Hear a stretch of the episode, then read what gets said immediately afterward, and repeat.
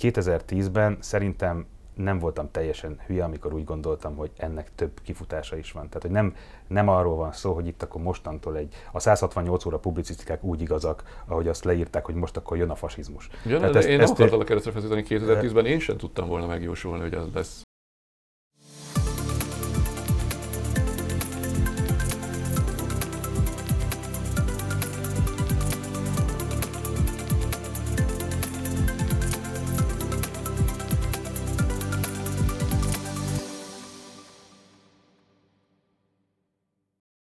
Sziasztok! Sok szeretettel köszöntök mindenkit céges podcastunk legfrissebb adásában. Ismét egy korábban elmaradt adást pótlunk, mert Stumpf Andrást ugye még Kapolcsra a Művészetek Völgyébe hívtuk meg, de sajnos az alkalom külső okokból nem jött össze. De megígértük egymásnak, hogy ezt a beszélgetést mindenképpen megértjük valamikor.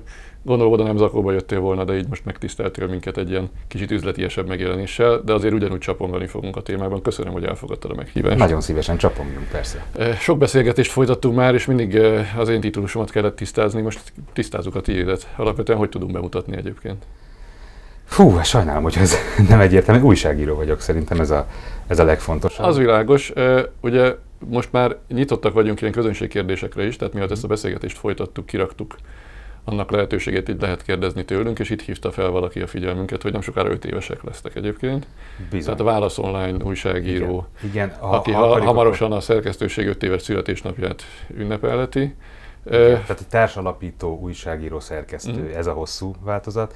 A rövid az, hogy újságíró, mert mégiscsak az az, amivel foglalkozom, bár a szerkesztéssel... Az identitásod? Hát igen, az inkább identitás, igen. Az, fú, nagy szavak ezek, hogy hivatás, meg efféle dolgok, de azért végül is szerintem a Válasz Online-nak a története, és most már 5 éves története lassan, az úgy feljogosít arra mindnyájunkat, akik ott dolgozunk most már 10, hogy hivatásnak merjük nevezni ezt, hiszen ahogy indultunk, az tényleg a nullából, tehát teljesen a zöldmezős beruházásként, teljesen kalákában, hónapokig fizetést föl nem véve, de sokat dolgozva, tehát hogy teljesen egy ilyen alulról építkező, amit az ember nem csinál akkor, hogyha ilyen munkaszemlélettel, hogyha nem hisz benne, hogy mondjuk nem hittem abban, hogy sikeres lehet a vállalkozás, azt viszont úgy éreztem, hogy ha meg se próbáljuk, akkor 2018-ban, akkor az életem végén ilyen ősz öreg emberként, hogyha minden jól megy és megérem mondjuk a szép kort élek meg, hogy addig vakargatni fogom a fejemet, hogy basszus, nem kellett volna ott még megpróbálni, nem lett volna ott még egy esély. Azt tudtam, hogy az évtizedekre ott maradna és megbetegíthetne akár. Jó, most akkor kipróbáltad? Örülsz neki, hogy kipróbáltad egyébként? Hát, ilyen küzdelmekre számítottál, meg ilyen típusú első 5 évre? Már hogy belevágtam a válaszolmányba, vagy belevágtunk a kollégákkal, hát nagyon-nagyon örülök neki. Tehát az a paradox helyzet állt elő, hogy miközben biztos majd beszélünk róla a magyar média helyzetről, meg politikai helyzetnek az összefüggéseiről, miközben az valami egészen penetráns, amit média piac néven van, aközben a mi konkrét életünkben ennél szabadabb újságírást, ennél csak a minőségre és csak az olvasónak felelős újságírás még soha nem sikerült összehozni. Ugyanis nekünk nincs oligarchánk, nincs befektetőnk, nincs politikai párt, amely beledumálhatna, vagy bele akarna dumálni abba, hogy mit írunk. Tehát kizárólag az van, hogy amit a szerkesztőség úgy gondol, hogy ez releváns, ez fontos, erről beszélni kell, erről írni kell, és az olvasóinkat vélhetőleg érdekli, csak ez dönt arról, hogy mi kerül be a Válasz Online-ba. És hát ez minden újságíró álma valójában. Tehát azért van, hogy paradox módon, mert közben meg, tehát hogy maga a helyzet itthon, az tényleg borzalmas és botrányos. Beszélünk majd arról is, de egyébként, ha már a te identitásodat tisztáztuk, a Válasz Online identitását, és az anyagi identitást, azt meghatároztuk, de hát nyilván egy médiatermék olyan, amilyenné a szerkesztőség akarja tenni ezt. Hogy definiálnád? Kik vagytok ti? Világnézetileg? Vagy akár világnézetileg, szakmai küldetésben, bármi másban. Világnézetileg szabadelvű, konzervatív, polgári lapként tekintünk magunkra, mint ahogy így tekintettünk annak idején a Heti Válaszra is. Nem tudom, hogy a nézők azok mennyire vannak tisztában azzal, hogy mi a sztoria, meg a keletkezés történt a dolognak. Szerintem volt megpiszkáljuk egy kicsit. Volt egy Heti Válasz nevű heti lap 2001-től 2018-ig, amelyet akkor bezártak. A magja a Válasz Online csapatnak az a Heti Válasznál dolgozott együtt nagyon sok évet, és egyébként ez a bizalom tette lehetővé azt, hogy ezt meg tudjuk csinálni így a Válasz Online-t a semmiből. Tehát nem a semmiből csináltuk, hanem például ilyen bizalmi tőkén, ilyen tőkénk volt egymással szemben, ami talán a legfontosabb csapatmunkánál. Tehát ebben az önmeghatározásunk az nem változik. És politikai közéleti lap vagy. Politikai közéleti kulturális lap vagyunk, de azért a gazdaság felé is el szoktunk mocorogni, főleg makrogazdasági ügyekben most már Magyari Péter, akit idén szerződtettünk, és ő a 444-től jött, ott írt EU-s ügyekről, de hát gáz, olaj, energiaügyi témákban nagyon profi, tehát hogy azért ez is elég hangsúlyos nálunk. Minden, ami azzal összefügg, hogy hogyan élünk, hogyan lehetne élnünk és hogyan nem lehet élnünk itt Magyarországon, alapvetően Kárpát-mence fókusszal, az nálunk megvan, plusz mindenféle olyan dolgokat is próbálunk adni, hát nem próbálunk, hanem adunk is az előfizetőknek, attól függ, milyen fokozatú előfizetők, annál többet, minél nagyobb, tehát az aranyfokozatúak kapják a legtöbbet. Most már van például egy heti világ, tehát Hetet Hét nevű hírlevelünk, amelyet csak ők kapnak, és ezt Laki Zoltán kollégánk mindig egy héten át dolgozik rajta gyakorlatilag, hogy a legfontosabb ügyek, amelyek, meg írások, amelyek nincsenek meg magyarul, de a világban igazán fontosak, azok eljussanak magyarul az olvasóinkhoz, úgyhogy ezt egy hírlevélben kapják például. Nyilván reggelig tudnék beszélni, hogy milyen termékek. Néha félbeszakítalak majd. Nem ez érdekel valószínűleg, de most így áll. De minden érdekel, tehát szerintem minden érdekes, de azért nyilván próbálom majd terelni, meg fókuszálni a beszélgetést. Hogy picit kötekedjek, ugye elmondtad azt az üzleti modelleteket, hogy nektek nincs befektetőtök, úgy mondtad, hogy nincs oligarchátok, tehát nincs meghatározó tulajdonos, aki bele tud szólni, hogy a szerkesztőség mit gondoljon. Így van, nem függtök kormányzati pénzektől, politikai pártpénzektől, az olvasóktól. Sőt, Soros Györgytől sem, tehát nem veszünk igénybe nemzetközi pályázatokat, nem indulunk ilyen nemzetközi pályázatokon, amelyek vannak. Nem sokára senki nem fog indulni, de ezt majd különböző. Nem ítélünk el egyébként senkit, teljesen indokolt, mondjuk egy 50 fős, 70 fős szerkesztőségnél, hogy indulnak ilyen pályázatokon. Tehát nem soros bérencezzük le azokat a kollégákat, akik a szabad sajtó maradékaként megpróbálnak nagyobb szerkesztőségeknek így forrást találni, de mi úgy döntöttünk, hogy nem fogunk. Tehát amíg az olvasó úgy érzi, hogy szükség van ránk, addig leszünk, hál' Istennek úgy érzik. Csak egy kicsit kötekedjek. Tehát az, hogy az olvasónak van kiszolgáltatva az ember, az soha semmilyen kompromisszumra nem készteti? Most tudnék nyilván, szándékosan nem tőletek, de mindenféle ilyen kattintásvezérelt címadásokról, meg mindenről beszélni. Hála Istennek! De hogy nincs olyan, hogy azért, mert az olvasó kedvére kell tenni, ezért is meg kell kötni kompromisszumokat? Az a helyzet, hogy nagyon szerencsések vagyunk ebből a szempontból is, és ez tényleg nem ilyen marketing szöveg, hanem el is tudom magyarázni, hogy miért. Mi ugye azzal a modellel jöttünk ki, hogy nem leszünk hírportál, hanem napi egy-két nagy exkluzív anyag van nálunk, amit tényleg mi írtunk, tényleg hetekig készült, tényleg munka van benne. Ezek hosszú anyagok, ezek nem kis hírek. És nem csak, hogy befektetőt, meg külföldi befektetőt, meg pályázatot nem fogadunk el, hanem igazából örülünk neki, hogyha beesik valami jó reklám, és meg tudunk valami hirdetővel egyezni, de igazából arra se számítunk, tehát nem arra építjük a Válasz Online-nak az épületét, hogy a hirdetési bevételből kelljen megélni. Ugyanis ott jön be ez a probléma. Akkor kell neked nagyon nagy kattintásokat produkálnod, hogyha az az üzleti modelled, hogy hirdetésből akarsz megélni, a hirdetőnek nyilván az az érdeke, hogy minél több helyre eljusson, és akkor kattintásvadász címeket kell adnod.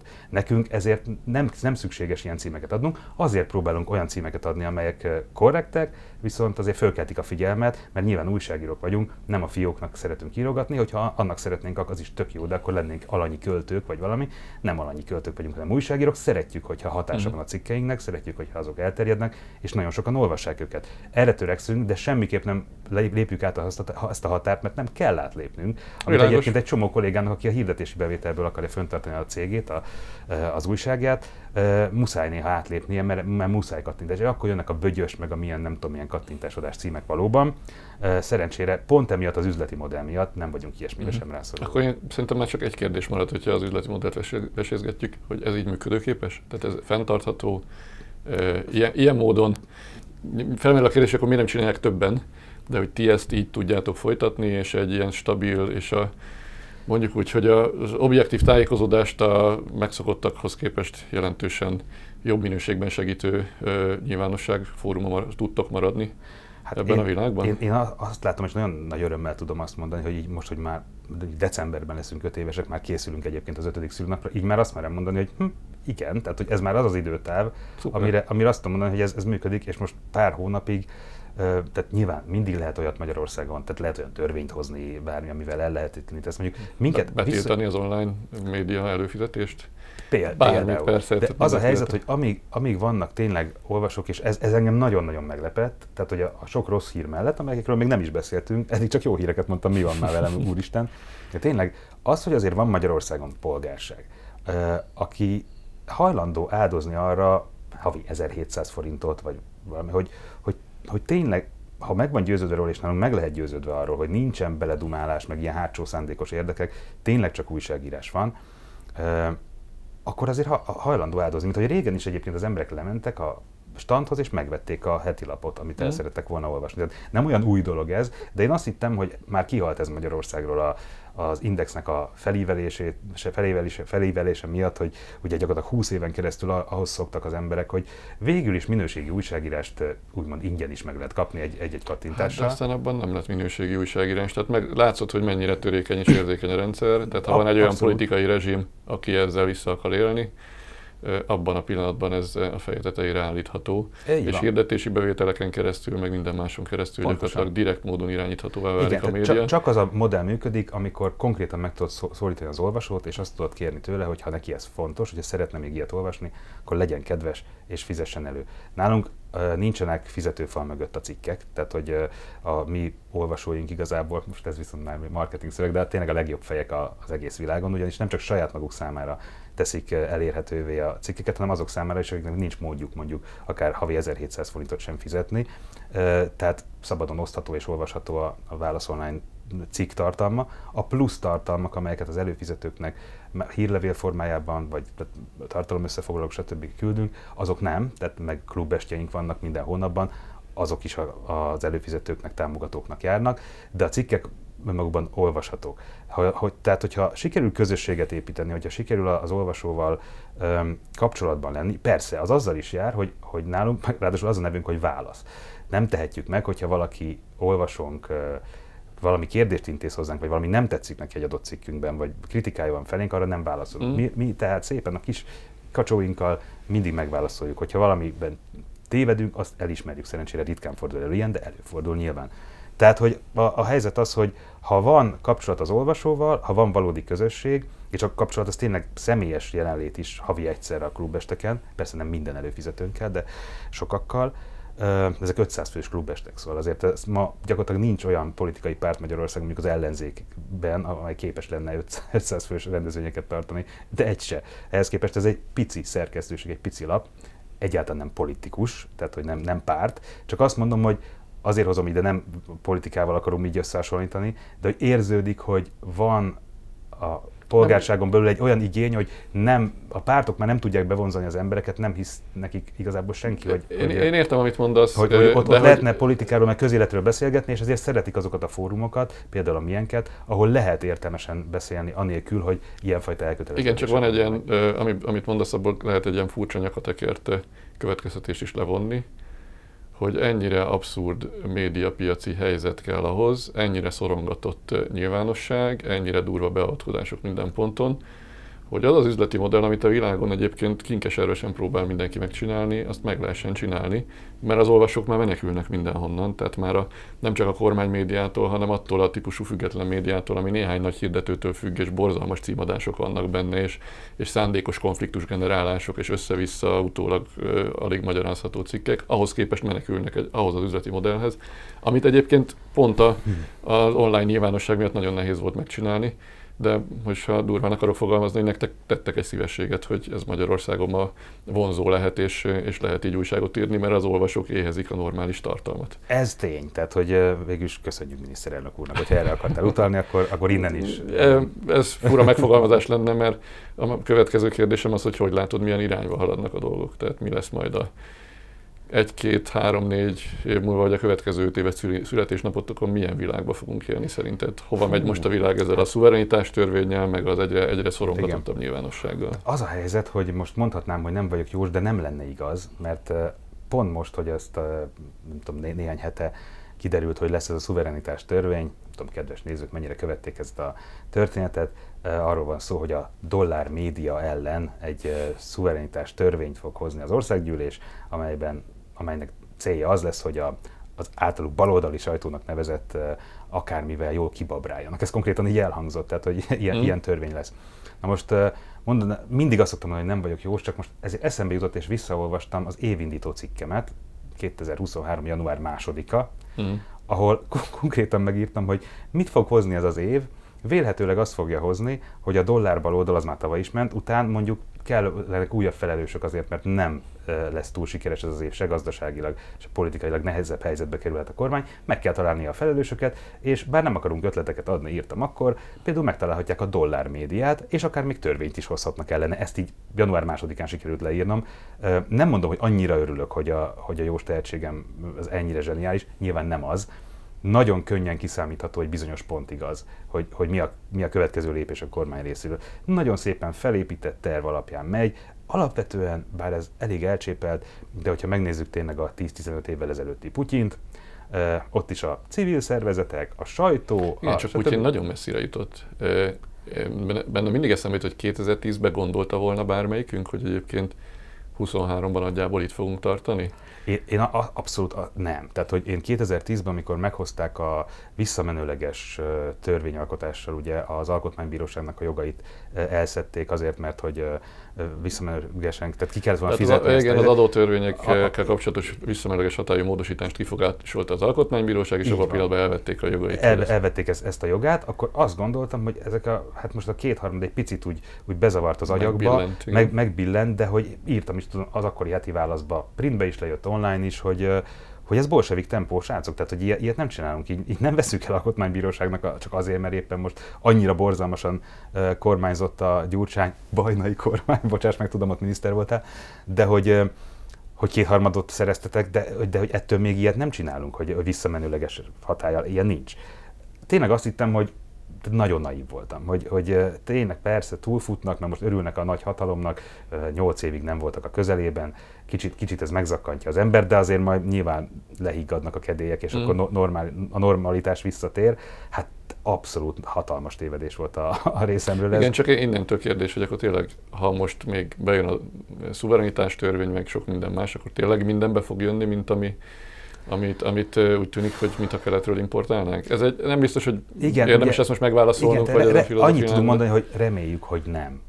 Mit tudunk még mondani? Tehát, hogy ha az érdekek úgy diktálják, ugye mindig kellettek hozzá konkrét gazdasági, politikai érdekek, hogy ilyen irányba menjen. Ez nem valami olyan történet volt 2010 után, ami be volt kódolva alapvetően, és csak ilyen irányba mozdulhattak volna a dolgok. Én nekem meggyőződésem, de hát ezt te jobban láttad közelről, nyugodtan cáfolj meg, ha nem így van, de hogy ha a balrózóék annak idején nem mutatnak fityiszt, finoman fogalmazva, Orbán Viktor kormányának, amikor azért esdekeltek, hogy figyú, hagyd legyen már a hiány nagyobb, mert gázba vagyunk, tehát hogy engedjétek már meg. Az a baj, hogy nem esdekeltek. Tehát, hát de én azért gondolom, hogy ez kódolt volt, mert amikor én lettem pénzügyminiszter, bár nyilván kívülállók szempontjából mintha ez egy korszak lett volna, de nem volt egy korszak a Gyurcsány meg a Bajnai kormány. Mi a takarítást végeztük el. Én amikor pénzügyminiszter voltam, én ugyanebben a helyzetben voltam. Ott volt egy leszerződött költségvetési hiány, és nekem ki kellett menni, és azt kellett mondani, hogy ez jó pár százalékkal magasabb lesz. De nem úgy mentem ki, hogy nyilvánosan szittem az elődömet, nem úgy mentem ki, hogy lehülyéztem azt, akivel tárgyalni fogok, hanem civilizált módon kimentem, és 3 hét alatt egy lényegesen magasabb költségvetési hiányt letárgyaltunk. Tehát ez elvégezhető feladat volt ebben a válságos időszakban. Igen. És egyébként nagyon sok mindenkinek az Európai Unióban engedték a hiánynövelését. Ehhez képest azzal a tempóval indult utánunk a Fidesz, hogy lehazugozta a bizottságot, nyilván lehazugozott minket, meg költségvetési manipulációt, meg mindent kiabált ránk, amivel egyébként közvetlen szintén lehazugozta mindazokat, akik egyébként auditálták, ellenőrizték a költségvetést. Kígyót békát elmondott róluk, mert hogy úgy gondolták, hogy a politikai érdekük belföldön ez. Majd kimentek és megpróbáltak engedményeket kapni tőlük. És de mondhatod azt, hogy ez máshogy alakult volna, de hogy ennek a kurzusnak ez a tempója, ez a személyisége. Tehát ha akkor éppen ez a konfliktus nem élesedett volna ki. De úgy gondolom, hogy például abban az esetben, hogyha, hát ezt nem tudjuk már meg, hogyha akkor a Barroso-féle bizottság azt mondja, hogy oké, rendben, nagyobb lesz a hiány, semmi gond, franciáknak megengedjük nektek is, most kezdtetek végül is kormányozni, nem nagyon tehettek róla, oké, ennyi lauf jár, akkor nincs a állítsuk meg Brüsszelt azonnal, akkor nincsen a kiplakátolás, akkor nincs az egész fölépítve szerintem, vagy legalábbis nem akkor van, ami... Hát, valamikor bekövetkezett volna szerintem, tehát ilyen szempontból én ezt kódoltnak érzem. Pont azért, mert hogy más a modora ennek, más a működési logikája ennek a rendszernek. Tehát az együttműködés helyett vagy hatalmi, vagy kiszolgáltatott pozícióban vagyok, és ahhoz képest határozom meg, hogy éppen milyen stratégiát. Ez igaz, és ez tényleg következik tényleg a focistaságból, a stb., hogy nincs, nem lehet, tehát muszáj nyerni, meg kell nyerni a símeccset is, még akkor is, hogyha... Tehát, hogy hát sok mindenből következik, igen. Talán a sportból nem annyira, mert sportban is sokféleképpen ott lehet együttműködni, de mindegy, ez, mert elmegyünk a pszichológiai elemzések irányába, én most nem hiszem, hogy szakértői lennénk, úgyhogy igen, én úgy gondolom, hogy akkor, tudom, itt erre módosítom az előbbieket, hogy 2010-ben szerintem nem voltam teljesen hülye, amikor úgy gondoltam, hogy ennek több kifutása is van. Tehát, hogy nem arról van szó, hogy itt akkor mostantól a 168 óra publicisztikák úgy igazak, ahogy azt leírták, hogy most akkor jön a fasizmus. Ja, tehát én nem akartam a keresztre feszíteni 2010-ben, én sem tudtam volna megjósolni, hogy az lesz. Tehát, hogyha megkérdezték volna, hogy... Tehát még abban sem voltam biztos, hogy bevállalják a magánnyugdíjpénztáraknak az államosítását. Uh-huh. Sőt, ha most valaki rám akarja húzni a vízes lepedőt, nekem volt olyan a pénzügyminiszterségem után nagyobb befektetőkkel folytatott beszélgetésem, akik érdeklődtek, eljöttek Magyarországra, mindenkivel beszéltek, hogy mi lesz itt, és én akkor 2010 nyarán még azt mondtam, hogy hát azt azért nem fogják elkövetni, azt a baklövést, hogy fogják, és a magánnyugdíjpénztáraknak a teljes vagyonát államosítsák. Egy fél év múlva megcsinálták, tehát egy csomó minden nem volt előre kalkulálható, de most már azért egy évtizede, vagy több mint egy évtizede együtt élünk ezzel a kurzussal, tehát azért kérdés, hogy jobban meg tudjuk-e jósolni, mi fog következni, és ezek szerint te évelején egész jól megjósoltad. Az idei évet igen, nem merném azt megmondani, hogy 5 év múlva mi lesz, tehát hogy igazából fogalmam sincs. Nyilván függ a világpolitikától, függ attól, hogy a Ukrajnában zajló orosz agresszió az meddig terjed ki, milyen időtávon lesz jelen, hogy erre milyen az európai válasz. Azt se gondolt, sok mindent nem gondoltunk volna, és én leginkább azt nem gondoltam volna, hogy például ezeket a lépéseket úgy meg lehet tenni, hogy igazából meg sem karcolják. Tehát, hogy működnek, tehát politikailag abszolút működnek. Mindig épp egy lépcsőt megy felfelé ez a rendszer, vagy egyet szorít mindig. Tehát sosem az van, hogy egyszerre fújt meg, hanem mindig csak egyet szorít, és ezt úgy mindig egy kis levegő visszatartással kibírja a társadalom. Szépen meggyújtja a gázt az üst alatt, és szép lassan melegszik. Sokszor elmondtuk, és ezt profi módon csinálja a rendszer. Tehát a társadalom reakciójának a kiszámításában abban nyilván rettentően alaposak és pontosak. De ti mire terveztek? Tehát most akkor körülbelül tudjuk, vagy nem tudjuk, hogy mi történik a következő 5 évben. Ti ehhez képest a saját egyéni stratégiáitokat hogy tervezitek? Tehát, hogy így üzletileg úgymond, azért vicces üzletről beszélni mondjuk egy Válasz Online kapcsán, meg ilyen hát mert nem lesznek belőle milliárdosokban. Hát nem, alapvetően még akkor is, hogy a KFT a formája a dolognak, alapvetően ez non-profit dolog, tehát ez arra van, hogy ez a 10 újságíró egy ilyen alsó középpolgári életmódot, a te nézőpontodból inkább alsó polgári létet megengedhessen magának, és nyugodtan tudjon dolgozni, és jó cikkeket tudjon írni. Tehát nem az, hogy még mindig nincs irodánk például. Nincs de most voltak előtted beszélgetések sok mindenkivel, alapvetően különböző anyagi szinten élő emberekkel, és mégis mindenki azt mondta, hogy a legfontosabb az, hogy szeresse, amit csinál. Tehát, hogy persze. Ez a lényeg. Önmagában az, hogy valaki boldog, elégedett életet éljen, jó közérzettel éljen nap, mint nap. Az első feltétele, hogy azt csinálja, amit szeret csinálni. Igen, aztán nem árt, ha megérte. Hogy érezze, hogy értelme van. De én úgy gondolom, hogy még mindig van értelme. Tehát, hogy érdekes módon azért persze a NER médiában, a Kesma lapoknál nem fog elterjedni az, amit az ember megír, de azért néha még konkrét hatása is van. Hadd büszkélkedjek már el, múlt héten, hétfőn hoztam egy cikket, ami hónapokon keresztül rajta voltam, és heteket dolgoztam azzal, hogy az úgy legyen megírva, hogy ne lehessen jogilag belekötni, minden rendben legyen, minden igaz legyen az utolsó szóig, mindent ellenőrizzek, tényleg sok munka volt benne, és hát annak a következményeképpen nem mondom, hogy óriási dolog, de hát azért mégiscsak egy fideszes választókerületi elnök lemondott és kilépett a pártból másnap. Tehát, hogy nem... Ritkán fordul elő Magyarországon. Ritkán fordul elő, ezért szerintem érdekes. Nyilván ez nem fordítja meg a nagy magyar folyamatokat, de az biztos, hogy azért látszik, hogy néha van hatása annak, amit az ember csinál újságíróként. Ilyen konkrét hatása is. Amúgy pedig nem kell, hogy konkrét politikai hatása legyen mindig. Egyszerűen az a lényeg, hogy mégis egy polgári demokráciában, hogyha annak tekintjük magunkat, az újságírásnak máshol ugyanis nincs értelme, tehát hogy nem értelmezhető. Kell hozzá polgárság, középosztály, akinek van pénze, és érdekli, hogy az adóját mire költik el, és erre az érdeklődésre hajlandó is valamennyit áldozni, hogy ezt megtudja. Magyarországon ez egy szűk réteg, de létező réteg, és büszke réteg, és van. Amíg ez a réteg van, addig értelme is van az újságírásnak, és addig van esélyünk, hogyha nem lustulunk el, hogyha jól csináljuk, hogy ennek a polgárságnak a lapja tudunk lenni, és el tud 10 ember tartani újságíróként. Tehát ti maradtok és végzitek a dolgotokat tovább.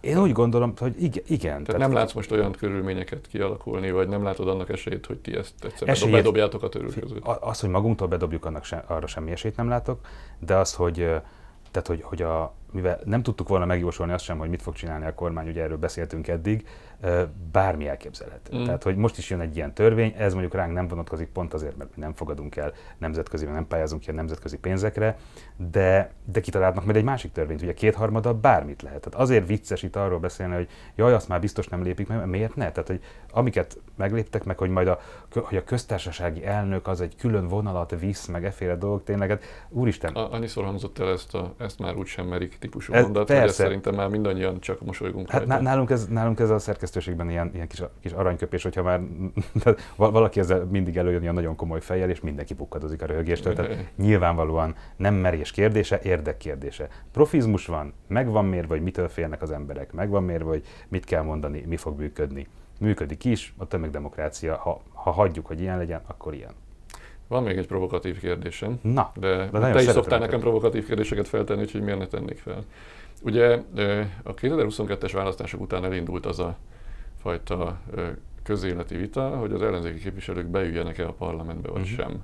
Mert ha beülnek, akkor csak asszisztálnak ez a rendszerhez, és eljátszák, mintha ez demokrácia lenne, pedig valójában már ilyen médiaviszonyok, ilyen választási feltételek mellett igazából nem megfelelő, nem valós demokratikus választások zajlanak. Nem, egyébként nagyon sok mindenben ismerem az álláspontodat, hogy hova tette az igazságot, ebben nem tudom, tehát majd erre is kíváncsi vagyok. De közben egyébként inkább politikusok között elindult egyfajta visszavágó, hogy ha az ellenzéki képviselőkre azt mondják, hogy ne asszisztáljanak a látszólag demokratikus rendszerhez, és mindez jellemzően az ellenzéki sajtóban jelenik meg, vagy a magát függetlennek hívó sajtóban, akkor ez a sajtó, ez miért játsza el azt, mint hogyha lenne valós közéleti vita, és lenne valós kiegyensúlyozott média Magyarországon? Miért viszi azt a szerepet, hogy megadja a kritikát az ellenzéknek is, meg a kormánypártoknak is? Ezáltal lényegében egy teljesen kiegyenlítetlen viszonyrendszerben még hátrányosabb helyzetbe hoz szereplőket. Miért ír ez meg az meg amaz a sajtó arról, hogy de csúnyán csinált ez az ellenzéki párt, de csúnyát csinált az, de csúnyát amaz, amivel persze egy korrekt demokráciában semmi baj nincs, de egy féldemokratikus, fél autoritár rendszerben lényegében eljátszuk, mint hogyha lenne szabad sajtó, de közben pedig azt az érdeket szolgáljuk, hogy láma a kormány úgy tartja meg a hatalmát, ahogy akarja. Jutottak-e ilyenek a ti fületekbe, és hogy mit gondoltok erről? Meg kíváncsi vagyok arról is, hogy szerintetek be kellett ülni az ellenzéknek a parlamentbe, vagy nem? Én erről írtam, mikor ez probléma volt, vagy így följött ez a történet, hogy az ellenzéknek szabad-e, meg akkor ezzel tényleg csak a sapka végén a bojt, és ő felsége ellenzéke. Én úgy gondolom, hogy alapvetően persze, tehát én nem gondolom, hogy demokratikus eszközökkel ez a hatalom leváltható. Most már azt sem gondolom, hogy a kormány leváltható, de a hatalom maga az aztán végképp nem úgy van bebetonozva a társadalomnak a minden szegletébe, hogy lehetetlen szerintem. Ettől függetlenül én nem dobáltam ezzel az ellenzékre egyébként semmiféle, nem köpködtem rájuk azért, mert eljátszák az ellenzékséget. Van, aki közülök meg van véve, van, aki nincs megvéve, stb. Alapvetően nem oszt, nem szoroz. Márpedig ami nem oszt, nem szoroz, nézzük meg, ártanak vele különösebben nagyot? Nem. Legalább a gyereküknek van mit enni, megkapják a parlamenti fizetést, teljesen jó. Igen, és nekem egyébként nemzetgazdasági szempontból nem olyan óriási tétel az ő létük, hogy... Hát ráadásul ugye én adófizetőként, adófizetőválasztóként, én valójában, mint aki az ellenzékre szavazok, azért fizetem be az adómat, hogy abból egyébként azok a képviselők is megkapják a fizetésüket. Tehát hogy az egy teljesen torz értelmezés szerintem, hogy azt a fizetést a kormány adja. Persze. Azt a fizetést nem a kormány adja. Azt az adófizetők adják, és az adófizetők azért fizetik az adójukat, hogy egyébként az általuk megválasztott képviselők is egyébként abból megkapják a fizetésüket és végezzék el a feladatukat. Tehát én se érzem egyébként bármi hasznát annak, ha nem mennek be a parlamentbe, viszont minimális haszna lehet annak, ha mégis ebbe mennek, és legalább néhányan elvégzik a dolgukat. Szerintem túl sok haszna nem lehet, hiszen őnekik politikai szerepük van, a politikai szerepe egy ellenzéknek az, hogy átvegye a hatalmat, hogy leváltsa a kormányt. Ez a dolga. Ebben nem tud, hogy legalább létezzen. Ebben nem tud különösebben, ebben nem tud sikeres lenni, innentől kezdve mondhatjuk azt, hogy ez nem. Viszont a sajtónak egész más a feladata. Tehát a sajtónak igenis van szerepe az, hogy ki túrd az igazságot és megmond, és én az olvasóimnak írok, akik azért hajlandók pénzt fizetni. Egyrészt kinek, mi köze ehhez. Politikai szempontokat, amiket mondta, hogy mérlegelni kéne, hogy akkor miért írjuk meg azt, hogy a fővárosban egyébként az állatkertben hogy vannak a régi szocik. Bocsánat, nem úgy mondtam, mint az én véleményem lenne, ez rögtön tisztázunk ezt a félreértést. De abszolút szerintem mindennek meg kell írni egyébként. Szerintem csak is, ez volt egy védekezés az sok ellenzéki politikus részéről, hogy az ellenzéki sajtó ostoroz minket, miközben amit ők csinálnak, az ugyanúgy részben a rendszer felmaradását. Aha, én nem is ostoroztam, én nem sajnálom tőlük a fizetéseket egyáltalán, én nem is ostoroztam azért őket, hogy bejutak a parlamentbe egyrészt, másrészt pedig politikai szempont lenne így mérlegelni, és a sajtónak pont az a dolga, a tényleg független sajtónak, hogy nem politikai szempontok alapján működjön, hogy akkor ez most árt az ellenzéknek, vagy hasznos az ellenzéknek, vagy valami. Nem ez a szempont, ez a NER-nek a szempontja, ez a Kesma sajtónak a szempontja, de azt nem sajtónak hívjuk valójában, hanem politikai kommunikációnak. Ők a politikai kommunikációs főosztály egyik alosztálya. Ennyi. Tehát az a sajtó az nem sajtó. A sajtó meg az, amely nem ezt mérlegeli, hogy most ez jó-e a Gyurcsány Ferencnek vagy az Orbán Viktornak. Hadd térjek vissza a kutyapártos cikkre, amikor sikerült lebuktatni ezt a fideszest, aki meg akart kenni egy kutyapártost, akivel összefogva sikerült lebuktatni, tehát ő nem akart megkenődni, csak úgy tett. Mm. Itt is volt mindenféle, aztán nem véletlen, hogy egyébként nem tudott erről a kutyapárt vezetése sem, meg senki, hogy ez ki fog jönni ez a cikk, csak az utolsó pillanatban, és akkor olvashatták ők is, amikor megjelent, tehát nem kapta meg előre senki se. Mert hogy fú, és ott is volt mindenféle probléma, hogy jó a kutyapártnak, vagy rossz, éppen lehet, hogy rossz, hogy rosszul sül-e. Volt ez a délelőtt, ott nem tudták egyes kutyapártosok, hogy ez most jó lesz, nem lesz jó, mindenféle szívszélhűdést kaptak. Engem ez nem érdekel, engem az érdekel, hogy mi történt, mi hangzott el, ki mit csinált, és meg tudja mutatni azt, amit valaki el akart titkolni. És releváns és közérdekű, és nem bulvár. Bulvárral sose foglalkozunk. Nem dolgom, hogy foglalkozzak ezzel, hogyha politikai szempontokkal akarnék foglalkozni, politikusnak kéne mennem. Az lenne a dolgom. Nem akarok politikusnak menni, sokkal értelmesebb dolog közösséget szervezni, valódi közösséget szervezni ma Magyarországon, és arra tényleg van szükség. Tehát az, hogy megismerjék egymást olyan emberek, akik hajlandók, meg tudnak egy szinten gondolkodni, meg tudnak kommunikálni egymással, meg szeretnének számukra valóságos fórumot teremteni, egy klubesten, meg fórumot teremteni online, a Válasz Online formájában, az szerintem fontos, az egy létező, dinamikus dolog. Én örülök a válaszodnak, és tökéletesen elfogadom. Politikai szempontot meg nem. Igen, örülök a válaszodnak, és tökéletesen elfogadom, de ez azt is jelenti, hogy semmilyen politikai szempontot nem. Tehát akkora jár el korrektül bármilyen médiatermék, hogyha az ellenzéki oldalon sem mérlegel, hogy ez most azért csináljuk így, mert ennek az ellenzéki pártnak jobb, annak meg kevésbé jó. Hát kivéve, hogyha fölvállalja egyébként, abszolút szerintem a pártsajtónak is van, tehát hogy van pártpropaganda is, minden demokratikus. Hát ha ez nyílt, akkor azzal... Ha az nyílt, azzal nincsen gond. Szerintem azzal sincsen semmi gond, hogyha az ember azt mondja, vagy egy közösség, egy szerkesztőség azt mondja, hogy már pedig mi nagyon szeretjük XY-t, és ő a kedvenc pártunk, és akár kiírja, hogy drága olvasóink, szavazatok erre. Mi soha nem mondjuk meg az olvasóinknak, hogy kire szavazzanak, egyrészt felnőtt embereknek tekintjük őket, nem igénylik szerintem azt, hogy tőlünk kapjanak iránymutatást, hogy most akkor mit kell csinálni egy választáson. Akár meg lehetne tenni, mi nem tesszük, tehát mert nem érezzük fel. Az, hogy a TV2 például a elmúlt választásokon kijárt, hogy mennyire szereti a kormányt és oda kell szavazni, az rendben volt szerinted? Szerintem az egyébként törvényileg sem, meg sajtóetikailag sem volt rendben, hogy bemondók mondják ezeket a dolgokat. Ugye nem arról volt szó, hogy tehát hogy is mondjam, hogyha közvetítő vagy, én is csinálok vitacikkeket is, amikor két ember ücsörög ott, és az a dolgom olyankor, hogy moderátorkodjak, olyankor nem az én véleményemet kell mondani. Egy moderátor, akinek a hitelessége, az fontos lenne ahhoz, hogy elhiggyük azokat a híreket, amelyek egyébként nagyrészt hazugságokat a TV2 hírműsorában, de ez most mindegy. Szerintem óriási szereptévesztés ilyet csinálni így bemondóként, de az, amikor mondjuk a New York Times-ban is, hogy valami több megmondják, hogy akkor melyiket, még a demokratákon belül is, hogy melyik jelölt az ő jelöltjük, és kit szeretnek és kit utálnak. Van róla szerkesztőségi cikk, szép nagy. Tehát ez teljesen bevett, lehet ilyet csinálni. Tőlünk idegen, tehát nem fogunk ilyet, mint hogy véleménycikket is nagyon ritkán írunk, csak akkor, hogyha a hallgatás is állásfoglalás lenne, tehát annyira fontos, úgy annyira fönn van valami, hogyha nem reagálunk, az úgy tűnne, mintha gyávaság lenne, vagy nem gondolnánk róla semmit. Ilyen esetekben írunk publicisztikát, ezt így beszéltük meg az elején, amúgy meg a ténycikkekre, interjúkra, mély anyagokra koncentrálunk inkább tény alapon, mint vélemény alapon, mert vélemény sok van, abból nem éreztük, hogy olyan nagy piacirés lenne, hogy azt betöltsük. Ezért sokszor látszik, mintha nagyon erős küldetésetek lenne, hogy az igazságot valahogy szerintem az tök jó helyre billencsétek. Például legutóbb most a Bödőccsel kapcsolatos írásotokat követtem, hogy próbáljátok tartani az egyensúlyt, hogy mit szabad kollaborációnak nevezni, meg mi az, ami a normális magatartáson belül van. Én nagyon szerettem interjúzni a Bödőccsel, szerintem nagyon szórakoztató figura interjú helyzetben is. Bármikor nagyon szórakoztató. Igen, és ez nem mindig van így. Van, aki de nagyon ez számodra egy fontos kérdéskör egyébként, hogy meddig szabad elmenni egy ilyen típusú rendszerben, mi az, amit még szabad csinálni, mi az, amit nem?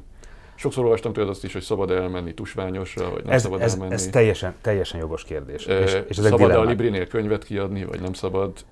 És tehát, hogy egy ilyen típusú rendszerben egyre többször és egyre élesebben merül fel egy ilyen kérdés. Tök jó, hogy megkérdezed tőlem, mert én magamról tudok beszélni ebben az esetben. Általános szabályt, mert én mindig tartózkodom attól, hogy megmondjam, hogy másnak mit kéne csinálnia. Mert hogy milyen jogon dumálnék én abba bele, hogy ki hogyan dönt. Arról tudok beszélni, hogy nekem ez milyen dilemmát okoz, és okoz. Tusványos is okozott tavaly, most is tök nagy kérdés volt az Újhelyi Pistának ez a 100 szó találkozója, és megkért, hogy vezessek egy beszélgetést, és el is mentem és vezettem, mint hogy Tusványosra is elmentem végül. Pont azért is mentem el erre, hogy jó, oké, lehetne ez, hogy nem, de vannak, ahova nem mennék el. Például az MCC-nek a fesztiváljára nem mennék el. Tehát olyan pofátlanul lopták ki mindünk közös vagyonát, és adták oda ajándékba, anélkül, hogy erről megkérdeztek volna engem, téged, bárkit, 100 milliárdokat ennek a Matthias Corvinus Kollégiumnak. Úgy csináltak belőle $10,000 vagy eurós havi fizetésű, igazából közepesnél alacsonyabb rangú figuráknak, csak azért, mert elmondták külföldön valahol egyszer, hogy Orbán Viktor jófej, adtak székeket, meg fizetést. Tehát az egész tényleg annyira felháborító, hogy oda az ő fesztiváljukra nem mennék el. És ráadásul az is nagyon fontos, hogy nem vagyok hajlandó elfogadni azt, hogy minden teret csak a kormány uralhat. Tehát, hogy még a vitáknak a porondját is... Én emlékszem, amikor én pénzügyminiszter voltam, és elhívtak a Hír TV-be, akkor egy csomó akkori kormánytag vagy szocialista politikus közölte, hogy de miért megyek a Hír TV-be. És én mondom, hogy egyrészt azért megyek el, mert nem megyek el, akkor is van rólam anyag, csak akkor kevesebb befolyásom van rá. Igen. Beszéltetni akartak, és én elmondtam, hogy oda bemegyek a stúdióba, és élőbe beszélek, mert az a fölött van leginkább kontrollom. Másrészt meg, akik azt a csatornát nézik, azok egyébként hogyan fogják megtudni, hogy én valójában miről mit gondolok, ha nem adom meg a lehetőséget, vagy nem élek a lehetőséggel, hogy elmondom nekik. Elmehetek csak a kormány által, az akkori kormány által valamilyen módon együttműködő, vagy valamilyen módon a kormány szavait figyelemevő csatornákhoz, de akkor azok fogják meghallgatni, akik amúgy is tudják, hogy miről mit gondolok. Tehát hogy jut el bármilyen kétséget ébresztő gondolat azokhoz az emberekhez, akik egyébként csak a propaganda anyagokat látják, ha egyébként az a hozzáállás, hogy sehol ilyen helyre nem megyünk el, és sehol semmilyen fórumon nem beszélünk. Miközben nyilvánvaló, hogy a jelenlegi rendszerben valójában akkora buborékok vannak, hogyha az nem lesz áttörve picit sem, akkor nem fognak változni a viszonyok. Igen, nagyon, nagyon furcsa, mert régen én teljesen úgy álltam hozzá, hogy akárhova hívnak, megyek. Na jó, nyilván vannak olyan nagyon szélsőséges helyek, ahova nem, de alapvetően akárhova hívnak, megyek, úgyis azt mondom, amit gondolok, és mindenhol azt mondom, amit gondolok. Ha nem tetszik, ez van. De hogyha már hívtak, akkor elmegyek. Egy ideje már tényleg ez van ilyen nagyon... Azt értem, hogy bizonyos szituációban válogat. Ez változott, most már válogatósabb vagyok. Nem megyek például ilyen egymást túl üvöltő vitaműsorokba, ahol hangosnak kell lenni, és nagyon jó pofának, és nem tudom, iszabbirkózni a politikusok helyett, vagy nem tudom, tehát hogy ez már nem. Még Tusványosan megmondom, mert a 100 szóra elmentem mind a kettőnél moderátor szerepben, tehát nem észosztóként, nem véleményt mondani, hanem gyakorlatilag újságíróként. Fura volt, nem tudom, hogy sok értelme volt, de szerettem volna belelátni, hogy mik ezek a rendezvények, mi a francért hívnak például engem Tusványosra, mi változott, mit gondolt a negyedik kétharmad után, hogy a helyi szervezőknek van ehhez köze, vagy most hogy egyáltalán meghívnak, ugye évekig nem történt meg ez a meghívás. Ez tök érdekelt. Az is érdekelt, hogy milyen állapotban van egyébként most, mondjuk az egyszerűség kedvéért, a balliberális értelmiség és Holdudvar. És milyen állapotban? Hát nem láttam jó állapotban lévőnek egyébként, és erre minden oka meg is van. Tehát, hogy vannak nagyon nagy művészek, színészek, nagyon, nagyon kedves emberek, jóra való figurák, de szervezettség az egésznek nem nagyon tud lenni, hiszen nem tud cél lenni. Tehát, hogy most micsoda, ki hinné el kinek, hogy na majd ezen változtat. Tehát, hogy nincsen semmi, tehát, és csak a nagy képben nincsen, hogy akkor országosan leváltani 26-ba, ahhoz még az messze van, hogy olyan nagyon mozgósító legyen, hanem kicsi dolgokban. Tehát, hogy alapvetően azért ez az ilyen balliberális oldal elvesztette azokat a csatornáit, Budapesten ugye még egy-kettő van, ahol azt tudná érezni bárki, hogy ezek az emberek számítanak, és el tudnak intézni valamit. Tehát, hogyha valami problémám van, akkor a szoci vagy az SZDSZ-eshez kell oda menni, hogy figyú, létszi, ezt a csatornázást, ezt oldjátok már meg, mert ez így nem működik, és ő elintézi. De ezek tök fontosak, hogy a valóságban ki tudja elintézni, ha gond van. És ez az élmény, ez már nagyon régóta alig van meg a magyar társadalomban, hogy bármilyen baloldali liberális figurához oda még az el tudja intézni, hiszen igen, nincs persze, pozícióban. Ez tehát, hogy nincs így. Igen, és ez szerintem egy ilyen lavinaszerűen egyre rosszabb és rosszabb helyzetbe hozza. Fiatalokat nem láttál ebben a környezetben, akik bent felcsillanna a remény? Egy-kettő fiatalt láttam, kicsit meg is lepődtem egyébként, de a tömegeket nem. Tehát, hogy össze lehet hasonlítani akár csak az aznap tartott köcsei belsőkörös Orbán szeánszal, vagy hogy is nevezzük ezt a pikniket Köcsén, az egy napon volt a 100 szó találkozóval. Hát az egésznek a megjelenése, a szervezettsége az, hogy ott hogy vonulnak fel, jóval többen vonulnak fel, úgyis, hogy zárt körül, és kicsi helyre kell bezsúfolódniuk. Igen, de ez mondom tök érthető, tehát, és ez nem, még csak azt sem mondom, lett volna egyébként 2013-4 környékén utoljára egy esély az ellenzéknek. Hát akkor még több ellenzéki szavazó volt, mint kormánypárti. Több ellenzéki szavazó, mint kormánypárti, de ott lett volna egy esély, azt sikerült elbaltázni.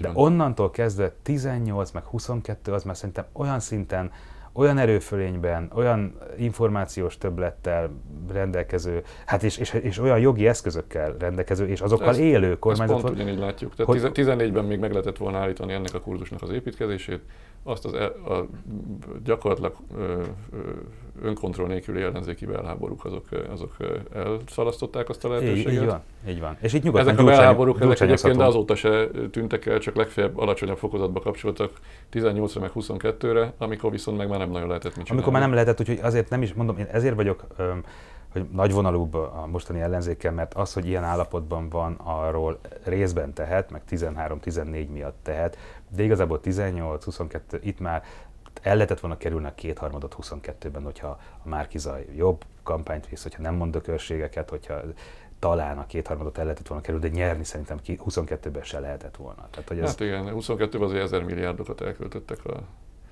lakossági közérzetjavító intézkedéseknél, tehát az brutális költekezés volt, amit bármivel nagyon nehéz lett volna. Plusz jött a háború, 3 napig nem szólalt meg a kormány, mert fogalmuk se volt. Látszott, hogy össze vannak rezzem, hogy most mi a francot kell csinálni. Látszott, hogy volt egy elbizonytalanás. Látszott, hogy hazugság volt az a szöveg, hogy na, kiment a főnök tárgyalni a másik Cárevicsel, 5 órán keresztül tárgyaltak, mindent tud a főnök, jól be van avata. Ahogy hazugság volt az is, hogy olcsóbban kapjuk a gázt, hát nagyon persze, sok minden. De 3 nap után fölmérték konkrétan kérdőívvel, meg mindennel, hogy mit szeretne hallani a magyar, és megvolt a szöveg, hogy béke. Hogy ők a béke pártján vannak. Nagyon profi volt onnantól kezdve 1,5 hét se telt bele, az ország legkisebb falvának, a legkisebb vityillójában is tudták az emberek azt, ami persze így nem volt igaz, hogy a baloldal kivinné a gyerekeinket és golyófogónak használni. Ehhez kellett egy-két rossz mondat. Ezt meg kellett egy-két nagyon rossz mondat Márki-Zay Pétertől, aki... Igen. Meg kellett egy rosszul felmért politikai viszonyrendszer, meg egy rossz ellenzéki stratégia. Tehát egyébként a háború pillanatát mind a két fél meglovagolhatta volna, és valóban volt pár napja az ellenzéknek, hogy kitalálja, hogy milyen irányba. Egyébként igen, tehát hogy az ellenzék mindent megtett azért, hogy ne nyerjen.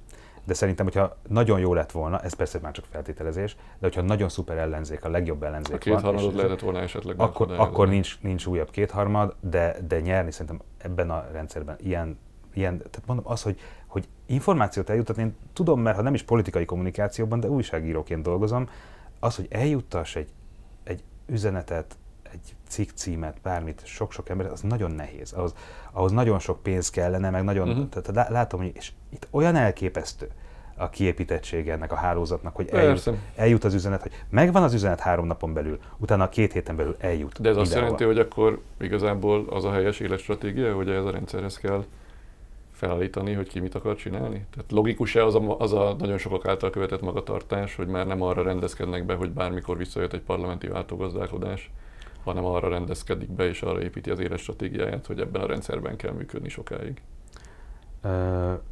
Igen, azt mondom, hogy nekem ez mondjuk erkölcsileg azt nem indokolhatja, hogy mondjuk ami fontos, meg ami mondjuk a hivatásom, annak a kritériumrendszerének ne feleljek meg. És nem azt mondom, hogy vállalhatatlan kompromisszumokat kell kötni, kollaborálni, meg stb. És leköpni saját magunkat, az nem férhet bele, de igen, tehát szerintem arra berendezkedni, vagy arra gondolni, hogy majd itt, meg hogy ugye nem is nagyon érdekel, tehát hogy az a helyzet, hogy akkor meg a Gyurcsány Ferenc nem szeretne, most se szeret, de hogy ő aktívan nem szeretne, hogyha most ő leváltaná a Fideszt és ő lenne a miniszterelnök, mert egészen biztos vagyok benne, hogy nem tudnak kibújni a bőréből, és lennének olyan ügyei, mint amelyek mindig is voltak. Azért az ő első millióit is ugye nyugodtan megnézhetjük, tehát de nem csak azt, nem a kormányzásának az idejét is. Szerintem, tehát ugyanúgy sajtóként kell működni, tök mindegy, hogy ki van hatalma. És az a lényeg szerintem, amit nem értenek, vagy nem akarnak érteni a politikai kommunikátorok, akik megpróbálják ellenzéki sajtónak beállítani azt, akik nem ők, meg nem fideszes, igen, csak egyszerűen az olvasóiból él, és neki köszönheti a létét. Szerintem egyszerűen a szakmának kell megfelelni, és ez a... Az, hogy a kérdésem nem is feltétlenül kollaborációra irányult, mert egy ilyen típusú rendszer ben nem csak kollaboráló módon lehet éles stratégiát felépíteni, fel lehet építeni úgy is, hogy az ember figyel arra, hogy a függetlenségi pontokat fenntartsa, ne váljon függővé a rendszertől, és ne kössön kompromisszumokat, de az is egy külön munka. Tehát vannak olyan helyzetek, amikor erre nem kell odafigyelni, és vannak olyan helyzetek, amikor meg oda kell figyelni arra, hogy milyen típusú együttműködéseket, milyen típusú struktúrákat vállal az ember, és mi az, amit már nem mer bevállalni. De ahogy mondtad, nem lehet mindenki helyett okosnak lenni, tehát mindenki a saját életpályáján tudja meghozni ezt a döntést. Szerintem... És ezzel kapcsolatban még van egy nehéz kérdésem, az, ami nem a sajátom, ugye mondtam, hogy elengedtünk külső kérdéseket is. Most az elmúlt 5 évetekről beszéltünk, de azért azelőtt is volt hosszú időszak, nyilván 2010-ig kvázi ellenzéki sajtóként működtetek, abból is származhatott a tapasztalatot, hogy mindenkivel szemben kritikus vagy, de aztán volt egy időszak, amikor nem feltétlenül számítottatok a kormánnyal szembeni pozícióban lévő sajtóorgánumnak. Tehát a Fideszes sajtónak volt elkönyvelve. Hogy kellett a rendszeren belül lenni ahhoz, hogy le tudjátok vonni a konzekvenciákat, és most ennyire magasra tett mércével vigyázni a függetlenségetekre. Tehát kellett-e belülről látni akár bizonyos dolgokat átélni ahhoz, hogy utána azt mondjátok, hogy na innentől ti már nem köttök kompromisszumot. Nyilván, és én megmondom, hogy ez miért izgalmas kérdésnek nekem, mert hogy azért végül is a beszélgetésünk jelentős részét nem médiáról, hanem vállalkozásokról, üzletről, sok mindenről folytatjuk. Azok a típusú vállalkozók, akikkel mi foglalkozunk, azok tipikusan olyan vállalkozók, hogy nem tudják megúszni, hogy néhányszor ne sikerüljön, amit akarnak, néhányszor falakba ütközzenek, néhányszor kudarcokat dolgozzanak fel, és azt látjuk, hogy ezek közül nem azok a sikeresek, akik elsőre sikeresek, és mindent úgy csinálnak, ahogy elterveztek, hanem azok a sikeresek, akik elhasalnak néhányszor, és megértik, hogy miért hasaltak el, és helyes következtetéseket vonnak le belőle, és utána már minden álmukat meg tudják valósítani. Tehát kellett ahhoz, hogy ti kvázi egy morális mérce legyetek a független újságírásban, hogy egy ideig a rendszeren belül voltatok. Abszolút kellett, és kellett hozzá egyébként, nem csak magamról, hanem többünkről tudok beszélni, szerintem az, hogy együtt átéljük én 2004-ben kerültem a Heti Válaszhoz, akkor egy 3 éves lap volt, és akkor jött be, még akkor be se jött Csák János, meg Bobrovnicki Kristóf, akik ugye ma mindketten miniszterek a kormányban. Üzletemberként, tulajdonosként és főszerkesztő lapigazgatóként jöttek be 2004-ben, de én azelőtt kerültem még az Elek István féle Heti Válaszhoz, és Hát tök érdekes volt megtapasztalni, hogy lehet tényleg piaci alapra helyezni egy lapot, amely addig nem működött, csőd szélén volt, stb. És ez sikerült, és tök jó időszak volt tényleg ellenzéki újságíróként. Tehát hogy úgy felcseperedni, hogy egyértelműen nem szerettük a Gyurcsány rendszert. És 2010-es az időszak. Ez a 2010, ugye 2004-től 2008-ig volt a Csák János időszak, és hogy nagyon, tehát annyira belenőttünk ebbe a szabadságba, meg volt egy, nyilván az ember 20 évesen ott van, és van egy ilyen kis lázadás jelleg, akkor tényleg volt még baloldali média túlsúly, tehát hogy abszolút lehetett érezni azt, hogy valahogy ilyen kis küldetéstudattal, igen, csináljunk valami olyasmit, ami nem a mainstream, hanem valami más, merjünk olyanokat kérdezni, olyanokat gondolni, ami meg nem szeretni a kormányfőt. Ez egy alapvetően egy jó pozíció, 20 éves újságíróként, hogy ebbe vagy benne, és akkor 2006, meg ott tényleg a rendőr adtak, meg mindent jelen lenni az egésznél. Meg. Ez egy tök jó időszak volt, és 2010-ben, amit már beszéltünk róla, kellett egy kis idő. Kinek kevesebb, kinek több. A szerkesztőségen belül is ez teljesen változó volt, hogy így leessen, hogy hát ez nem ezt a lovat akartuk egészen konkrétan. Tehát, hogy nekem mondjuk már 10-ben ez, akkor meg úgy gondoltam, hogy jó, oké, ezt megírom, meg hát ha normálisodnak, de mondjuk azért 12-re nekem úgy nyilvánvaló lett, hogy ez itt így hardcore. Van, akinek 13-4 volt az, amikor, van, akinek egy picit még később, de hogy ha dönteni kell, hát ugye ahogy aztán elkezdtek szépen lassan megpróbálni nyomást gyakorolni a lapra. Ez korábban nem volt, tehát teljesen szabadon működött a válasz, egy ilyen bizalmi közegben, meg a heti válasz is. Ott azért arra reagálni kellett, és hogy valahogy érződött egyre inkább, hogy itt azért ők nem pontosan, nem gondolják komolyan azokat a dolgokat, amelyeket mondtak 2008-ban, 2009-ben, hát Gulyás Gergely szabadságkört tagjaként galambokat eregetett a tibeti nagykövetségnél és Kína ellen. Orbán Viktor nem akart a Gazprom legvidámabb barakja lenni. Tehát megmondta, hogy a gáz jöhet keletről, de a szabadság csak nyugatról. És tehát, hogy ez 2008, 2009. Kikérte magának a grúz agressziót, az orosz agressziót. Ez ugye épp a kormányváltás előtti időszak. Tehát ez egy nagyon-nagyon...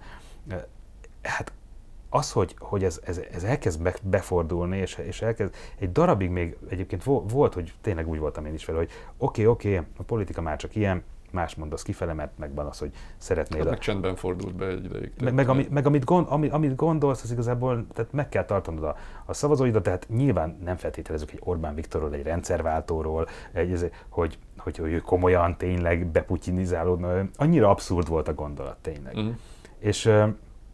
És szépen lassan, tehát ezek a tapasztalatok, hogy válaszoljak a kérdésedre is, ezek nagyon kellettek. A lapnak a bezáratása is, ami már teljesen nyilvánvaló volt, és látszott előre, hogy ki fogják csinálni a heti választ, hogyha megint jön egy kétharmad, így is lett.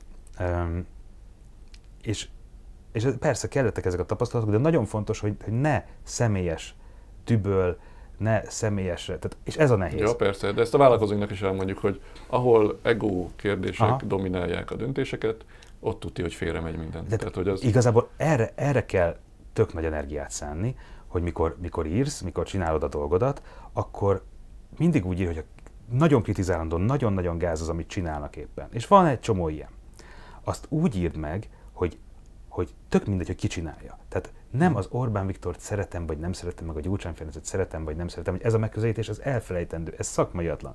Az van, hogy ezt a döntést utálom, ez a döntés hülyeség, ez a döntés erkölcstelen, az így van. És hogyha viszont megváltoztatná, ha holnaptól normális törvényeket hoznak, mert eltörölnék azokat, most sorolhatnánk, hogy mi az, amit azonnal ki kéne venni a hatályos joganyagból, vagy mondjuk csinálnak egy normális választási törvényt, szuper. Tehát, hogy akkor azt meg ismerd el, mert... Azért kevesen képesek erre, tehát ma Magyarországon a politizálás személyes viszonyulásokról szól, és az egyik mindenképpen jó, és a másik mindenképpen rossz, és már egy olyan vitát lefolytatni, hogy attól, mert valaki valamit mond, attól még elgondolkodom a tartalmáról, és annak alapján mondok véleményt, és nem annak alapján, hogy ki mondja. Már ebben a helyzetben is olyan kritikákba szaladok én magam is bele néha. Nem az a kérdés, hogy miről vitatkozunk, hanem hogy ki mondta, és én kivel értek egyet, és kivel nem. Tehát ebbe a világba ezt az elvrendszert képviselni. De tényleg baromi nehéz, és nem mindig sikerül. De erre mindenképp szerintem törekedni kell, mert Mert így lehet aztán később is, tehát független attól, hogy ki van kormányon, azt nézni, hogy mit csinál, az miért jó szerintünk. Ez nem azt jelenti, hogy nincs véleményünk, meg középen vagyunk, hú, de utána a középen állás dolog. Kihez képest, akik így mozognak amúgy is, hogyan állsz középen, meg milyen baromság középen állni. Legyen véleményed a világról, tudjad, hogy azt tud megindokolni, hogy miért gondolsz valamit. És azt képviselt kőkeményen az olvasóid előtt, a világnézetedet, ahogy te látod, hogy működni kéne az országnak, de ezt kérd számon az egyiken is, meg a másikon is, jelezd, és tehát ne személyesdű legyen. És azért nehéz, mert hogy konkrétan mondjuk a miniszterelnök személyesen felelős azért, hogy mondjuk az én munkahelyen megszűnt, és ott maradtunk fizu nélkül, meg a végkielégítése kifizetése nélkül, nagyon gusztustalan módon beszántva a Heti Választ, tehát igazából érzelmileg minden okom nekem is megvan arra, hogy magánemberként azt mondjam, hogy haver, nagyon gáz. De újságíróként ezt a magánember részt ezt tök nehéz le kell tenni, és úgy kell írni, hogy ehhez igazából nincs köze senkinek. Ez az én magánügyem, és a magánügyeinket nem teregetjük ki, az én magánügyek. Szóval, hogy ezt így elválasztani, az nem mindig könnyű, de meg lehet csinálni. Szerintem jóval többször sikerül így a Válasz Online-nak, mint ahányszor nem sikerül. Ezt én is így gondolom, nem véletlenül hívtalak beszélgetni, tehát pont azért veled beszélgetek ilyen kérdésekről, mert hogy egyetértek a külső kérdezővel, hogy szerintem egy követendő mércét állít be a Válasz Online, és tényleg azt az újságírást folytatja, amit kell, hogy folytasson. Én azt kívánom nektek, hogy ne csak ennyi előfizetőtök legyen, hanem legyen 10-szer ennyi, tehát legyen olyan közönség Magyarországon, aki ilyen típusú újságírásra kíváncsi, és annak már lehet, hogy olyan társadalmi hatása lesz, ami nyilván organikus módon, előre nem látott módon, de esetleg további civilizációs fejlődéseket indíthat el az országban. Ámen. Legyen így. Köszönöm a beszélgetést, köszönöm, hogy elfogadtad a meghívást. Sziasztok!